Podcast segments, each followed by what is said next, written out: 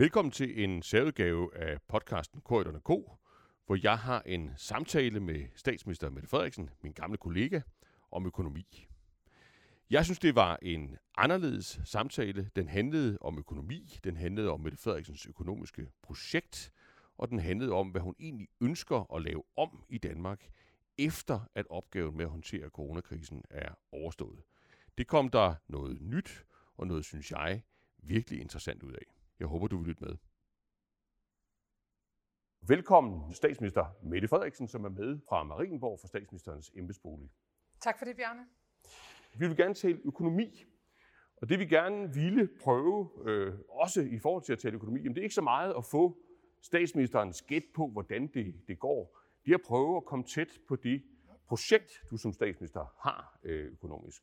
Og jeg kunne egentlig godt tænke mig at starte øh, med dig, snarere med økonomien. Altså sådan set indefra, øh, inden for dit hoved. Du har, du har håndteret den her krise, det har defineret øh, din tid som statsminister indtil til videre. Det har stillet dig meget stærkt. Øh, det har også stillet dig under et meget stærkt pres. Men kribler det egentlig ikke i fingrene for at komme i gang med det projekt, du vel i virkeligheden havde lyst til at arbejde med, da du trådte til? Og hvad er vigtigst, når vi kommer ud af coronaen? Jamen til dit første spørgsmål, både ja og nej. Øh, fordi der er øh, rigtig mange ting, som jeg også gerne vil bruge energi på, og som vi jo glæder os til at få mere tid til at kunne håndtere. Omvendt er det jo sådan, at når man står midt i den værste krise siden øh, 2. Verdenskrig, så skal man være 100% på den opgave og påtage sig det ansvar, der følger dig af.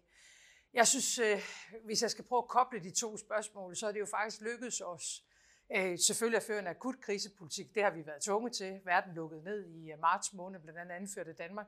Men den har heldigvis ikke været kortsigtet, fordi det er faktisk lykkedes os, øh, kvæg den krisepolitik, vi har ført, at få lagt sporene ind i den fremtid, som allerede er startet, øh, og som jeg ved, du øh, også gerne vil have lov til at zoome ind på i, i, den, i den diskussion, der er her. Og det, det handler jo om den grønne omstilling, digitaliseringen, og dermed hvad er det for Danmark, vi vil have, når vi kigger 5-10 år frem, og hvordan gør vi det Danmark stærkere? Jo, det kribler i fingrene for at få lov til for alvor at folde det projekt ud, men jeg mener sådan set, at vi har lagt nogle af de afgørende sten for at kunne gøre det allerede.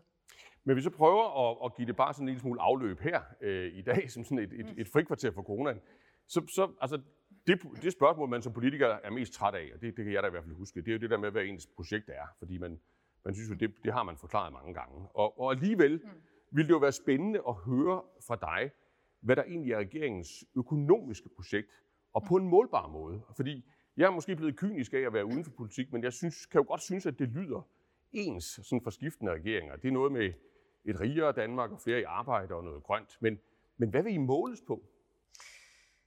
Øh, ja, altså... Øhm, øh, faktisk er jeg ikke ked af, at du stiller mig spørgsmålet, fordi jeg får ikke så mange af den type spørgsmål, og det er heller ikke det, der kendetegner de fleste politiske debatter for tiden. De fleste bruger jo al deres energi på at få landet igennem øh, den her krise, og det gør jeg jo også. Men lad os endelig prøve øh, på din opfordring at løfte os lidt op i helikopteren. Og det er klart, at nogle af de ord, jeg kommer til at bruge i den her debat, dem har du hørt før. Altså fordi der er jo ikke nogen regering, der designe en økonomisk politik øh, uafhængig af, hvad det er for Danmark, man overtager ansvaret for. Og selvom der er uenighed også om den økonomiske politik, så er en af grundene til, at Danmark er et stærkt land, det er jo, at der også er store dele af den økonomiske politik, der ligger fast øh, mm. hen over skiftende regeringer. Og så vil vi selvfølgelig præge det i den retning, vi skal. Og lad os prøve at zoome lidt ind på det. Det handler selvfølgelig øh, i, i sin meget enkle overskrifter både om ansvarlighed og retfærdighed. Jeg er socialdemokrat. Og det handler også om at gøre Danmark stærkere. Og hvis vi skal prøve at gå lidt ned i, øh, i, øh, i nogle af dem, Øh, nu siger du sådan lidt frisk, at jo, det handler om flere i arbejde, men det er nu et meget godt princip at holde fast i. Mm. Øh, fordi Danmarks øh, rigdom og vores velstand og den enkelte families formåen hænger meget nøje sammen med, at vi er et af de lande i verden, der har den højeste erhvervsfrekvens. Og derfor skal vi i mine øjne stadig sigte efter stadig højere beskæftigelse og stadig flere mennesker i arbejdsstyrken. Det er det første, jeg lige vil øh, øh, understrege. Det andet handler om sunde og holdbare offentlige finanser. Det tredje, det er vores konkurrenceevne. Den internationale konkurrence, den vi tager til. Øh, det vender vi tilbage til. Så er der selvfølgelig et, et, øh, et punkt, der handler om øh, at udvikle vores velfærdssamfund, bekæmpe den ulighed, som jeg som socialdemokrat er modstander af. Og så, hvis jeg skal prøve at samle de fire ting op, så handler det jo om en vækst, og et ønske om en vækst, som er drevet af udviklingen af det danske samfund. Og nedenunder det, der er kompetencer og uddannelse, som øh, bliver stadig vigtigere, hvor vi har i mine øjne et alvorligt efterslæb, som risikerer at sænke produktiviteten i industrien i Danmark, fordi vi ikke uddanner eksempelvis faglærte nok. Det handler selvfølgelig om klima, øh, det er helt øh, uundgåeligt om forskning. Og så handler det om digitalisering. Mm. Og hvis jeg bare lige må, må blive der et øjeblik, så, så er jeg sådan en af de, de, de, de nyligt omvendte, hvis jeg skal være helt ærlig, fordi jeg har også skrevet ind i nogle taler øh, igennem årene og tænkt, det er rigtig vigtigt. Og min puls har aldrig bevæget sig. Det er fuldstændig omvendt her det har, under corona. Ja. ja. Øhm, jeg, jeg er blevet fuldstændig omvendt. Øhm, øh, en af grundene til, at Danmark, i, som tingene står i dag, PT, er det land i EU, der har vaccineret allerflest. Det er blandt andet på grund af digitalisering. Mm. Øh, nem idé, øhm, øh, øh, at vi har e-boksen, at vi har centrale registre, øh, at vi øh, er et samfund, hvor også folk, der er nået op i årene, kan benytte sig øh, af de her redskaber. En af grundene til, at dansk eksport er ramt mindre, end hvad vi frygtede marts sidste år, er fordi, at ikke mindst mange af vores store virksomheder er gennemdigitaliseret, og dermed foran også en del af konkurrenterne. Øhm, og indtil nu har vi primært arbejdet med digitalisering i offentligt regi alene, det ved du, det har du selv været involveret i. Og så er der ikke mindst i industrien arbejdet meget øh, på, på løbende digitalisering. Det vi gerne vil nu, det er at lave en fælles offentlig-privat digitaliseringsstrategi. Det tror jeg er fuldstændig afgørende som en del af den økonomiske politik.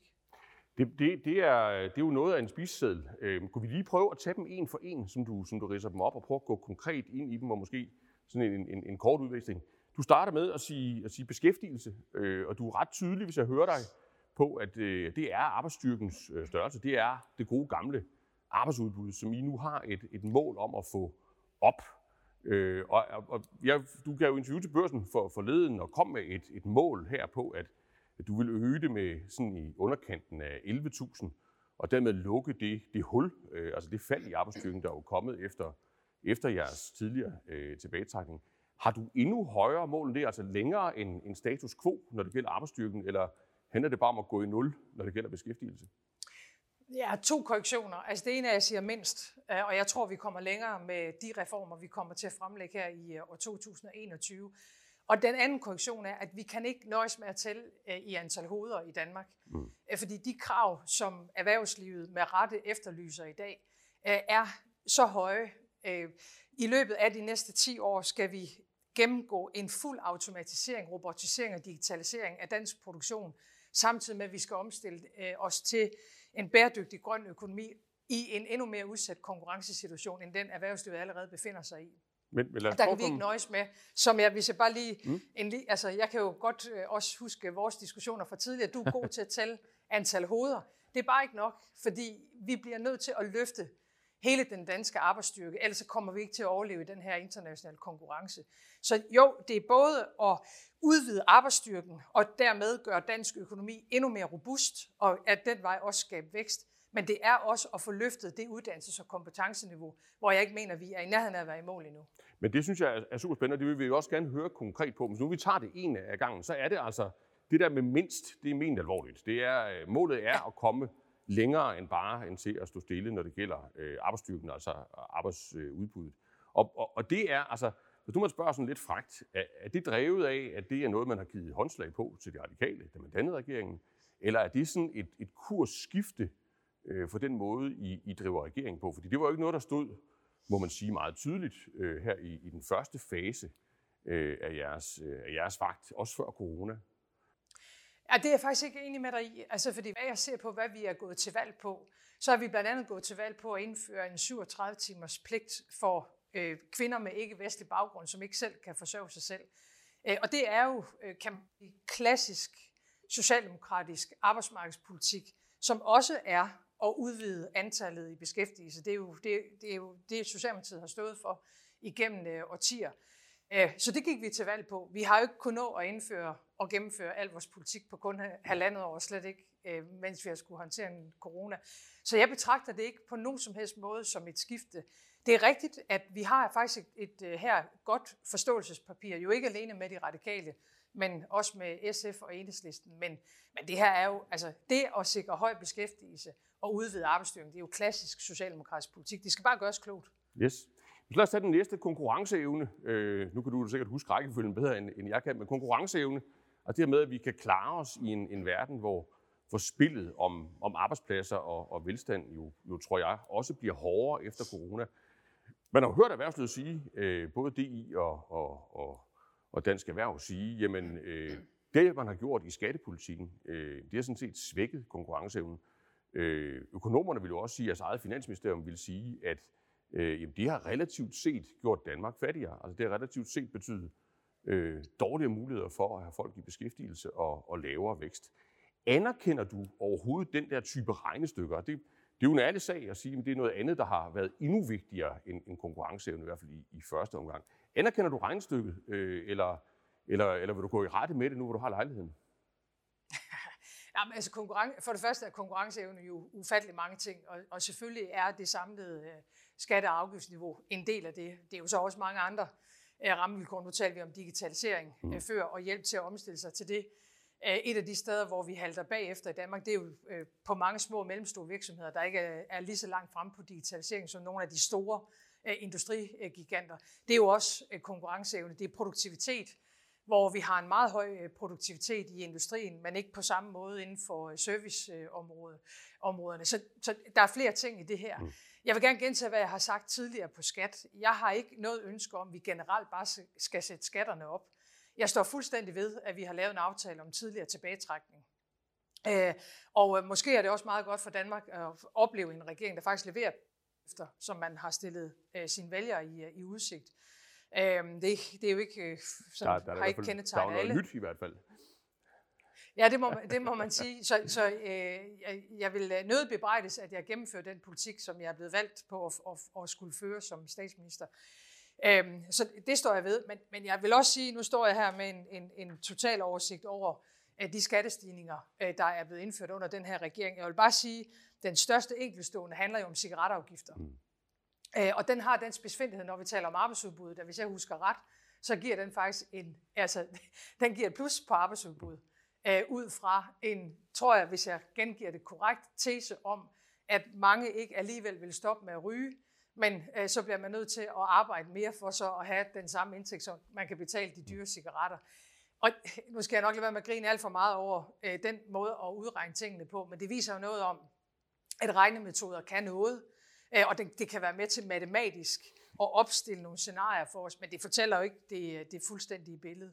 Jeg anerkender de regnemetoder, øh, der er, men jeg vil også insistere på, og det er jo en diskussion, du og jeg brugte rigtig meget tid på for snart 10 år siden, det er, at du kan sådan set godt, og det vil Cepos jo stadig øh, argumentere for, at det er dumt, øh, tror jeg, de vil sige, jeg har, jeg har lige set dem citeret for noget, der minder om det, øh, at, at det svækker dit arbejdsudbud, hvis du løfter ufaglærte til faglærte. Og det er jo rigtigt, det gør det på den korte bane, men samfundsøkonomisk og hvad angår produktiviteten, og dermed dansk erhvervslivs mulighed for at udvikle sig, så er det en langt bedre forretning for alle parter at få løftet vores ufaglærte til at være faglærte. Mm. Også selvom det umiddelbart betyder en svækkelse af arbejdsudbuddet. Ja. Så jeg appellerer bare til at få flere facetter ind i, uh, ind i diskussionen. Men det tror jeg er, er vigtigt, men jeg tror også, der vil være mange, der vil være interesseret i sådan at, at vide, hvor, hvor stængerne står, om man, man så må sige. Og, i forhold til dit svar, øh, når det gælder skat på, på erhvervslivet, altså hører man dig så sige, altså vil man kunne planlægge efter, som sidder i dansk erhvervsliv, at når det gælder erhvervsbeskatningen i, i Danmark, efter I har afviklet jeres naturprojekt med tidlig tilbagetrækning, jamen men så stopper det der. Altså så vil vi ikke se en, øh, om man så må sige, samlet set større skattebyrde øh, på erhvervslivet, og dermed heller ikke en forringelse af konkurrenceevnen fra den kant. Ja, nu vil jeg prøve mig med noget, som man advarer mod i dansk politik, nemlig at, at vi prøver at få nuancerne med i den her diskussion. Øhm, fordi hvis vi skal i mål med den grønne omstilling og en 70% reduktion i 2030, som i øvrigt ikke alene er efterspurgt af, men også bakket op af store dele af dansk erhvervsliv, så kommer vi jo til løbende hen ad vejen og kigge på det samlede skatte- og afgiftssystem. Øh, blandt andet kigger vi jo ind i at skulle have en CO2-afgift, Øh, og der kommer vi jo til øh, ligesom her i første led af skattereformen, at flytte rundt på nogle ting. Mm. Det kommer vi også til, når vi, kom, når vi skal diskutere landbrug. Så jeg vil meget, meget nødig have, at nogen lader sig låse fast af, at afgifts- og skattesystemet præcis skal se ud, som det gør i dag. Fordi vi er i en transformation. Og det er jo derfor, vi har valgt som en del af skattereformens første etape at give skattelettelser til dansk erhvervsliv upfront på, er det lige omkring 6 milliarder kroner. Øh, vi har også valgt som en del af krisepolitikken at forhøje forskningsfradraget. Det er jo en skattelettelse. Øh, at lave et øh, investeringsvindue, det er også en skattelettelse. Så vi, vi, vi, vil, vi vil bruge de redskaber, der er. Men jeg står ved, hvad jeg også har sagt tidligere. Vi har ikke generelt ønske om at sætte skatterne op i Danmark. Men selvfølgelig skal der kunne flyttes rundt. Mm. Ellers så fører vi i mine øjne ikke en tidsvarende politik. Men jeg tror, der er en stor interesse for en, en grøn skattereform, også i, i erhvervslivet. Det har du jo også hørt et, et tryk øh, i, i retning af. Så det med at flytte rundt, er der sikkert en åbenhed for. Men netop når man flytter rundt, så er man jo meget interesseret i, om hvad der sker, når man bliver flyttet på. Og, og spørgsmålet er vel ikke, om du vil garantere nogen imod, at ting kan ændre sig, men vil du garantere, at man samlet set ikke beder erhvervslivet om at spytte mere i kassen for at finansiere velfærden i, i Danmark. Simpelthen af hensyn til konkurrenceevnen. Altså, jeg kan ikke, ja, altså politikere, der giver garantier 10 år ude i fremtiden, dem vil jeg simpelthen ikke øh, stole på. Altså, og, og, og, og risikoen ved det er jo Øh, det, vi har oplevet nu, ikke fordi vi skal tale om mine politiske modstandere, men tænk, at Venstre står uden for en aftale om politiet. Det er jo en katastrofe, øh, fordi regeringsbærende partier skal altid stå sammen om de grundlæggende søjler i et samfund, og der valgte man at gå ud på grund af en meget rigid øh, øh, øh, fortolkning af eget skattestop. Så man, man skal være varsom med de der garantier. Men, man, men vores udgangspunkt er det, jeg sagde før. Vi har ikke et ønske om generelt at sætte skatterne op. Vi havde behov for det i forhold til tidligere tilbagetrækning, men det er ikke det, er ikke det der på nogen som helst måde står, står først i vores katalog. Overhovedet ikke endda. Super. Men så lad os tale om jeres øh, øvrige øh, behov, om man så må sige. Før corona, var der jo relativt mange, øh, som gjorde gældende, når man så på det, I, I gerne ville med, med Danmark, ja, så så det ikke ud som om, at rådrummet helt rakte, også selvom der var et, et ganske pænt øh, økonomisk råderum. Og det vil jeg tro, du stadigvæk holder øje med, også selvom du, du krisestyrer. Øh, så kan du sige her i, i dag, altså noget indikativt øh, i retning af, er der penge nok i kassen til, at du kan nå dine mål? Øh, eller bliver du nødt til at, at skaffe nogle flere? Altså enten ved nogle reformer, der gør kagen større, øh, ved at skrue på, på, på skatterne, eller vi måske ved at effektivisere i den, i den offentlige sektor. Alt det der, der giver råderum og, og penge. Bliver du nødt til det øh, i, i den tid, der er tilbage i den her valgperiode? Jamen, det er jeg faktisk ikke i tvivl om, at svaret er ja til det. Mm. Og, og det hænger meget sammen med også den grønne omstilling. Altså, vi skal ud og foretage så kæmpe store investeringer, øh, både øh, øh, ude i den enkelte virksomhed, men også som samfund, at det kan ikke lade sig gøre. Øh, du har selv siddet og været med til at lave finanslov, så sidder man og flytter på 80 millioner det ene sted og 120 det andet sted. Øh, vi kan ikke øh, foretage de store investeringer, der skal til, øh, både hvad angår digitalisering, grøn omstilling og, og, og arbejdsstyrken og konkurrenceevne inden for det råderum, der er. Og derfor kommer vi selvfølgelig også både til at foretage prioriteringer, og jeg har allerede anmeldt et større reformspor. Og der er ting, man kan flytte rundt på. Altså, bare et eksempel, så har vi jo valgt at halvere Rigspolitiet for at sikre en decentralisering af dansk politi. Det tror jeg, der er mange, der vil. Det var, der var faktisk mange, der sagde, at det kan ikke lade sig gøre. Det kunne godt lade sig gøre. Mm. Uh, vi har valgt at skære ned for brugen af konsulenter uh, i den offentlige sektor, fordi vi hellere vil bruge pengene uh, på noget af det, der er mere borgerrettet. Og så har vi sat gang i hvad, noget, jeg faktisk tror kommer til og have en rigtig, rigtig stor betydning, nemlig de syv kommuner, blandt andet øh, Ulrik Vilbæks i, øh, i øh, Viborg, som bliver sat fuldstændig fri på et givet velfærdsområde. Og, og det er fordi, og ikke fordi jeg hele tiden skal referere tilbage til erfaringer, du og jeg har gjort os sammen, men vi må være ærlige og sige, at helt tilbage siden øh, slutter, der har skiftende regeringer talt om afbiokratisering, og vi har, vi har nærmest ikke bevæget os ud af stedet, fordi enten har vi byråkratiseret endnu mere med nye regler, eller også har vi flyttet rundt på et par enkelte kommaer. Og hvis vi gerne vil have et stærkt velfærdssamfund, hvor medarbejderne i det private erhvervsliv har tillid til, at der er tid i børnehaven, når man afleverer sine børn, og at der er en ordentlig kraftbehandling den dag, vi måtte få behov for det, så skal der laves en, en gennemgribende reform af den offentlige sektor, hvor der bliver frigjort mere tid til det borgernære, og dermed bliver brugt mindre tid på papirarbejdet, og noget af det arbejde, jeg selv betragter som aldeles overflødigt. Og ingen regeringer har kunne finde ud af det her. Og derfor prøver vi nu øh, at starte helt forfra i nogle kommuner. Og, det arbejde tror jeg kommer til og, og danne en præcedens, som vil frigøre ressourcer i den offentlige sektor. Og med det siger jeg også, for at få aflevet gældsdiskussionen. I mine øjne må man ikke optage gæld til den almindelige drift. Det er et hæderkronet, vigtigt dansk princip, der har været, kan man sige, indkapslet som en, en fundamental måde at tænke på i den, øh, i, i, i den økonomiske politik. Man må gerne optage gæld midt i en krise, mm. men ikke, ikke, ikke vejet, og derfor ja, der vil blive behov for at udvide både rådrummet øh, til noget drift, men i allerhøjeste grad også til investeringer.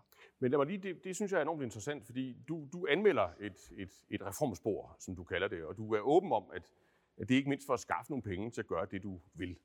Og, og så kommer der til at være ting, der ændrer sig i Danmark, og der tror jeg, alle vil være interesseret i, i spillereglerne. Og, og der kunne jeg godt tænke mig at, at spørge dig, måske lidt, lidt frægt, altså hele systemet for, hvordan man spiller med den type, øh, den type reformer, altså regnereglerne i Finansministeriet, budgetloven, øh, de mellemfristede fremskrivninger, vækst- og stabilitetspakten. Der er jo nogle af de ministre, for eksempel din beskæftigelsesminister, der har, der har kritiseret alt det der som, som sådan neoliberalt. Det er, at nogle af dine støttepartier har samme opfattelse, SF og, og Enhedslisten. Men, men bare så, så vi forstår det, det spil, du ligger op til nu, det kommer til at køre inden for de rammer. Og det gælder også den her, den her plan, I har for at afvikle gæld frem mod 2025.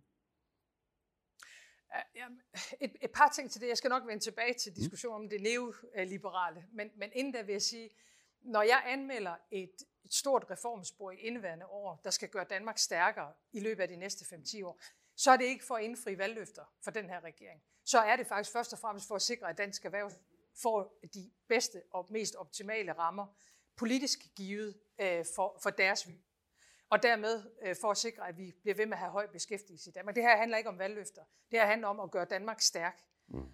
Og, øh, og, og, og når jeg ønsker, at vi der får frigjort midler til investering, så handler det jo om at få taget livtag med nogle af de strukturelle udfordringer, vi ikke har fået løst i det her samfund. Vi ved, at der kommer til at være alt for mange ufaglærte på det danske arbejdsmarked i forhold til den efterspørgsel, der er i dansk erhvervsliv, ikke mindst i industrien. Vi skal og pine have uddannet nogle flere faglært. Det er et af de strukturelle problemer, vi skal have løst. Vi ved, at alt for mange flygtninge og indvandrere, der er kommet til Danmark, ikke er i beskæftigelse. Øh, og, og, og, og særligt slemt står det til for gruppen af kvinder med ikke-vestlig baggrund, primært fra Nordafrika og Mellemøsten. Det er en økonomisk belastning af dimensioner, foruden de menneskelige problemer, det også giver. Det er en strukturel udfordring, øh, vi skal have løst. Og som vi talte om før, så skal vi det, i det hele taget have løftet og udvidet arbejdsstyrken. Så det er egentlig bare for lige at få, mm. få understreget, at det her handler ikke om at indfri den her regerings ønsker. Det her handler om at, at gøre Danmark så stærkt som overhovedet muligt i de næste 5-10 år. Men lad os prøve så er der diskussion om... Nå, undskyld, jeg afbryder så bare lige i forhold til styringsmekanismerne. Ja. Altså, jeg tror grundlæggende, det er sundt, at vi har nogle rammer øh, øh for, for den danske økonomi, øh, så der ikke er nogen, der bliver øh, der en sen aften, når man skal indgå en finanslov, pludselig bliver øh, fristet øh, over evne. Øh, så, så jeg tror grundlæggende, det er godt med en, en rammestyring. Men, men Bjarne, vi bliver også nødt til at have en snak med hinanden om, om krise, øh, altså om, om krisehåndtering. Sidste gang vi stod i en krise, nemlig efter øh, den finansielle øh, krise, var den rigtige. Og, og, og er vi i virkeligheden i den situation, at den hårde opstramning efter finanskrisen var med til at forlænge den økonomiske krise? Det mener jeg er en meget, meget reel diskussion, og hvor jeg meget nødig vil have, at vi gentager fortidens synder.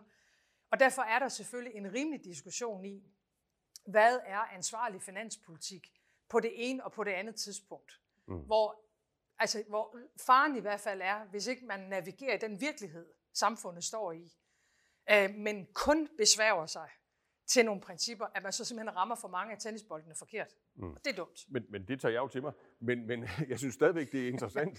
øh, om, altså, de her besværgelser har jo, altså man kan sige, det er jo regler, som man følger. Og hvis man siger, ja, dem, dem følger jeg, så kan dem, der, der kigger med, og dem, det går ud over, han har sagt, de kan jo have en eller anden form for idé om, at der er styr på det, der foregår. Der er en, der er en orden i, i det, der bliver lavet. Og derfor synes jeg, det, det kunne være meget øh, fantastisk at få sådan et, et, et klart svar på, at det her system af styringsmekanismer, som jo er aftalt bredt i, i Folketinget, altså det er inden for den ramme, I vil folde det her økonomiske projekt ud?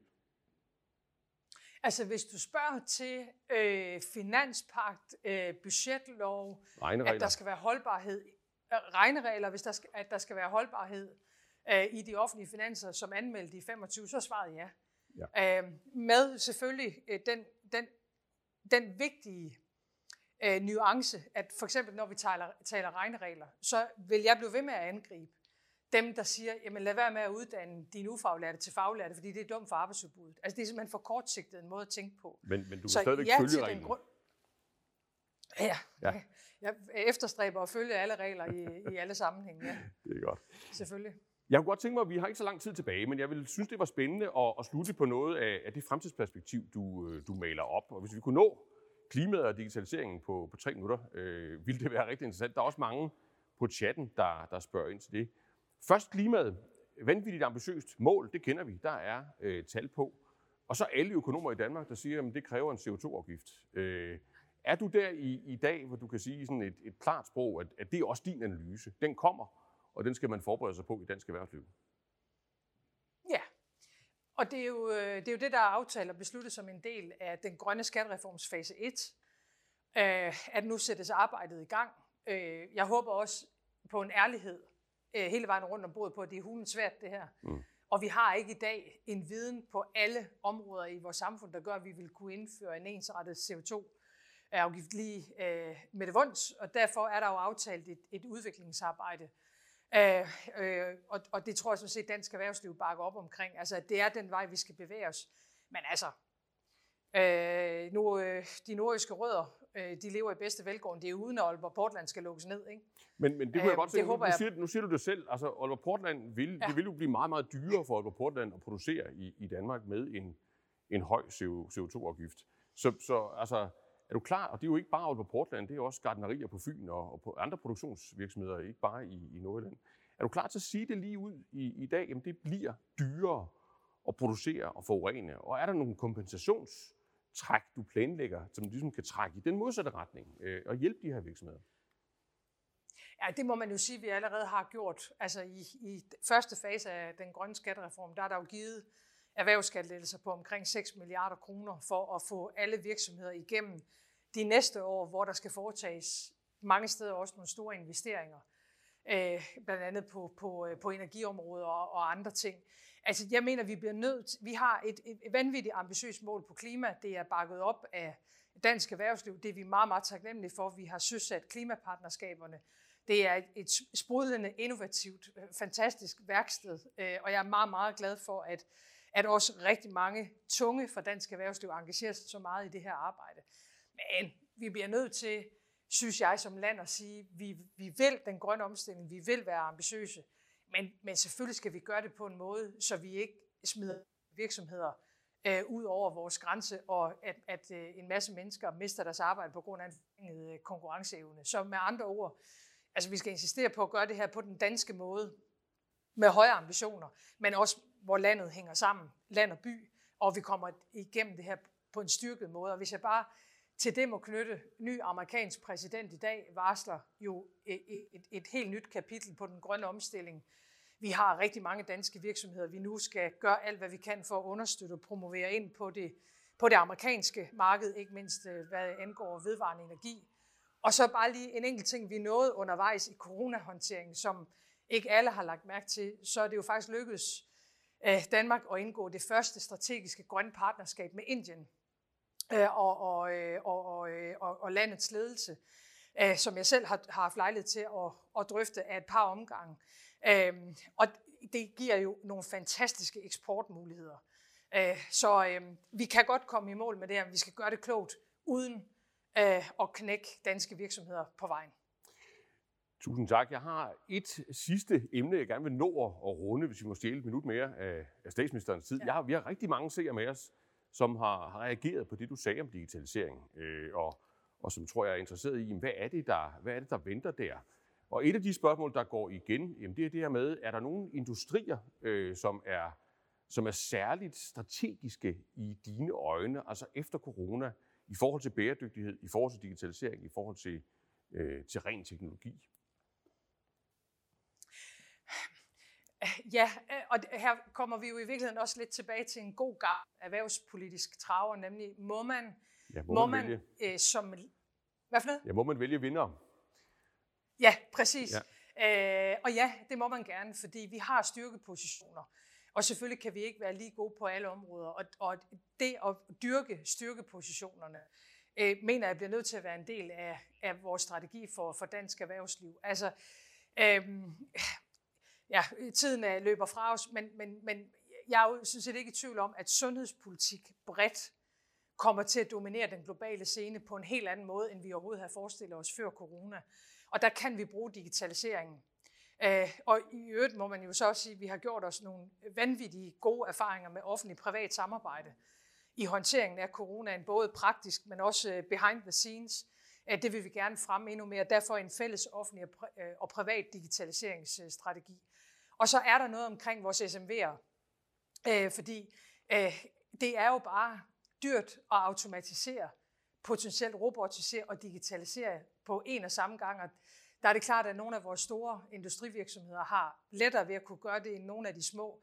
Så, så der er simpelthen også noget i at brede de erfaringer ud, vi har allerede, og så måske til sidst noget, vi allerede nu øh, taler med dansk erhvervsliv om, nemlig øh, et coronapas.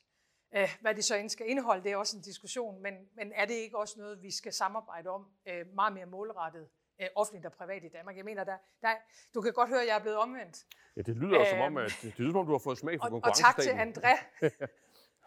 tak til André øh, for det. Øhm, men, men der er et kæmpe potentiale her, som, øh, som vi, kan, vi, kan, vi, kan, vi kan vinde ganske, ganske meget på, hvis vi, øh, hvis vi vil. Mange tak, øh, Mette Frederiksen. Det lyder som om, der må er stof til... Ting? Det må ja. du meget gerne, ja, naturligvis. Må jeg sige, bare lige en, en aller sidste ting. Ja.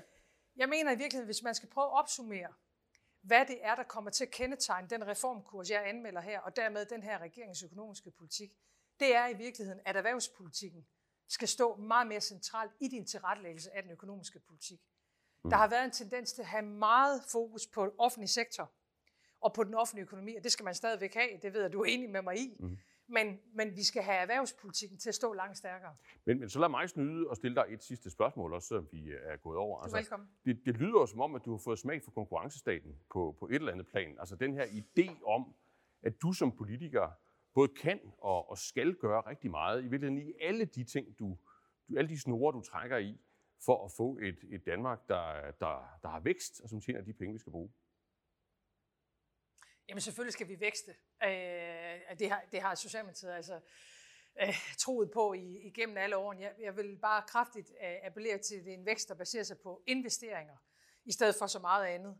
Øh, sådan at vi får løftet hele befolkningen med ind i den, øh, i den fremtid, som ikke ligger foran os, som for længst er startet, og hvor vi har nogle fordele som land, men hvor vi bliver nødt til at komme væsentligt op i gear, hvis vi skal blive ved med at klare os så godt som i dag, og gerne endnu bedre.